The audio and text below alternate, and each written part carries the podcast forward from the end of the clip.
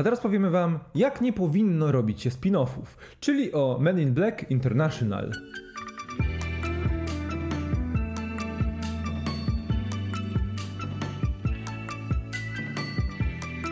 Cześć, witamy Was bardzo serdecznie. Tutaj dwóch gości z BeMyHero.pl i dzisiaj porozmawiamy sobie o nowej odsłonie starej serii Faceci w Czerni, która już się ciągnie kilkanaście dobrych lat. Ostatni y, film z tej serii mieliśmy w 2012 roku. No i co można powiedzieć o tej nowej odsłonie, bo tutaj też jest sporo do tutaj powiedzenia. nie mam, znaczy jest sporo do powiedzenia, a tak naprawdę nie mu, nic do, do, do, do powiedzenia, bo to jest spin-off. Dostaliśmy spin-off, który nie mówi nam o głównych e, agentach w Nowym Jorku, tylko przenosi nas do Europy tak naprawdę, do Londynu, a później tam do Paryża, e, Marrakeszu itd., itd. I sobie A. krążymy po świecie, ale mówi nam o nowej agentce i o starym wydze. Czyli w tych rolach odpowiednio Tessa Thompson i Chris, Chris Hemsworth. No i chemia między tymi postaciami jest spoko.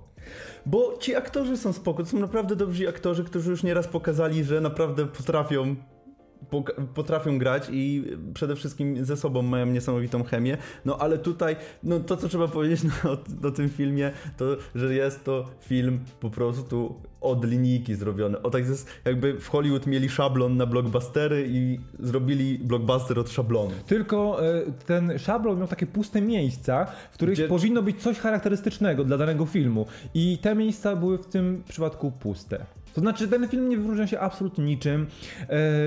E, Anta, głównego antagonistę poznajemy, znaczy po, poznajemy, jeszcze przed seansem możemy się domyślić, kto nim będzie w, tym, w tego typu filmie. Ten film płynie sobie ładnie. To jest takie, e, taki em, Mission Impossible dla biednych.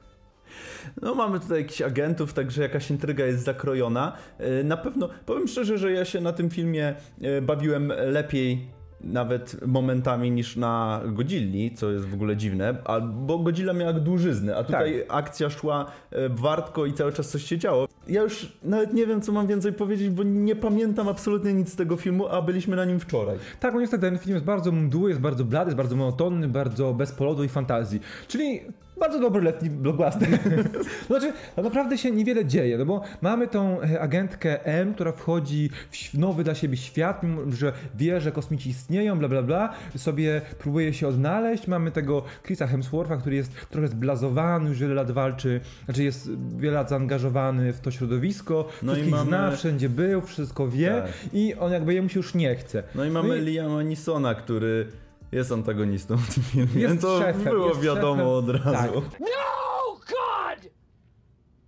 No, God, please, no! No! No Tam, w sensie, wiecie, nawet zwiastuna nie trzeba zobaczyć, wiadomo, wiadomo kto jest głównymi bohaterami tego filmu. Masz Liama Nisona, to wiadomo, że on musi jakąś ważną rolę w tym filmie odgrywać, nawet jeśli jest go mało na ekranie. No a w tym przypadku właśnie tak jest. No, jest antagonistą, bo jest antagonistą. No, jest, to jest tak prosty motyw. Mamy kreta w organizacji, no i... Kto może być kretem? No oczywiście, że zdrajcą, dyrektor. no. No. zawsze, no zawsze tak jest. Ale mamy jeszcze, bo oprócz Tessy Thompson i Chrisa Hemswortha mam też e, Kumaila Na- Nanjianiego. On nie gra e, siebie, gra sobie wygenerowanego cyfrowo stworka. Podkłada głos.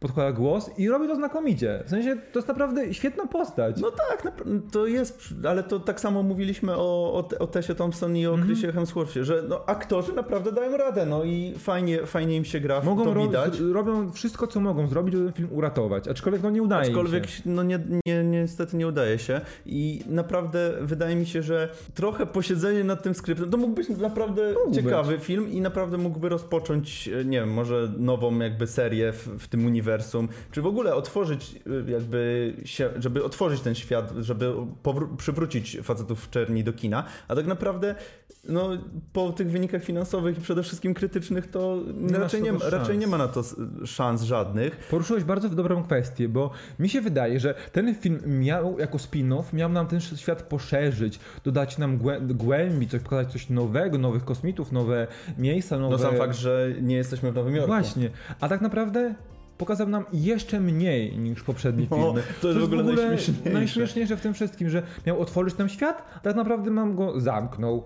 I nie zanosi się na to, żebyśmy dostali w ogóle jeszcze jakiś film w najbliższym czasie e, w tym Oj, uniwersum, no bo nie ma na to w ogóle warunków. Uwaga, ja muszę coś powiedzieć. Powiedz Tutaj coś. będzie spoiler. Także nie słuchajcie, jak nie chcecie.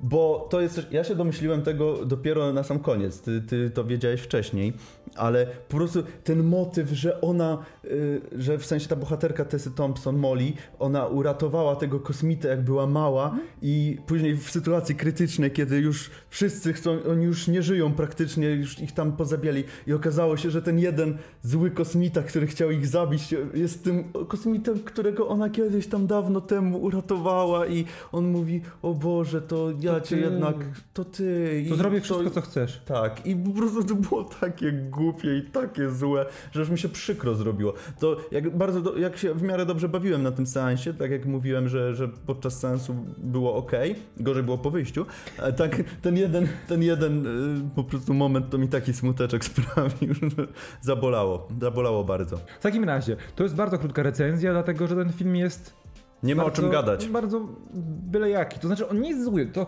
teraz powtarzamy, że on nie jest zły jako taki. On jest mdły, po On prostu jest mdły. nijaki. On, bo on nawet nie może być zły, bo za mało nam daje, żeby odcisnąć jakiekolwiek mm, pozytywne lub negatywne piętno na piętno na nas, prawda? No tam nie ma nic. W sensie, no, to jest prosty skrypt, pełen dziur, tak jakby mieć, w sumie nie wiem co mieć, mieć człowieka tylko z ten, skórę. szkielet człowieka i to w tyle.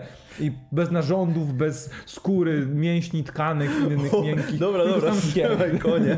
I na którym, który wygląda bardzo zdrowo, jest, wygląda, że to był, mógł być silny człowiek, który mógłby być wielkim, umieśnionym gościem, no ale ktoś nie zadbał o to, żeby Coś miał poszło nie tak. cokolwiek poza szkieletem. Także Powiem tak, to jest bardzo. To jest przyjemny seans, żeby pójść sobie w sobotę, nie po południe do kina, y, szczególnie teraz, jak są upały. I to jest. Można pójść, obejrzeć, nie ogląda się tego z żadnym bólem, bez zgrzytania zębami, tylko że. y, Czy chcemy chodzić do kina na filmy, które nie pozostawiają nic w sobie? No właśnie, czy chcemy wydawać pieniądze i zachęcać w ogóle producentów do tworzenia tak mdłych i nijakich filmów? Tym bardziej, że to będzie za pół roku na Polsacie czy gdziekolwiek. Na pewno. Z tym optymistycznym akcentem zostawiamy Was w tej recenzji. Dajcie nam znać, czy w ogóle mieliście jakiekolwiek oczekiwania względem Men in Black International i czy widzieliście ten film, co o nim sądzicie? Czy może w ogóle uważacie, że to jest najlepsze dzieło w tym roku? Bo może i są tacy widzowie. Okej, już więcej nic nie powiem. Trzymajcie się, cześć. Cześć.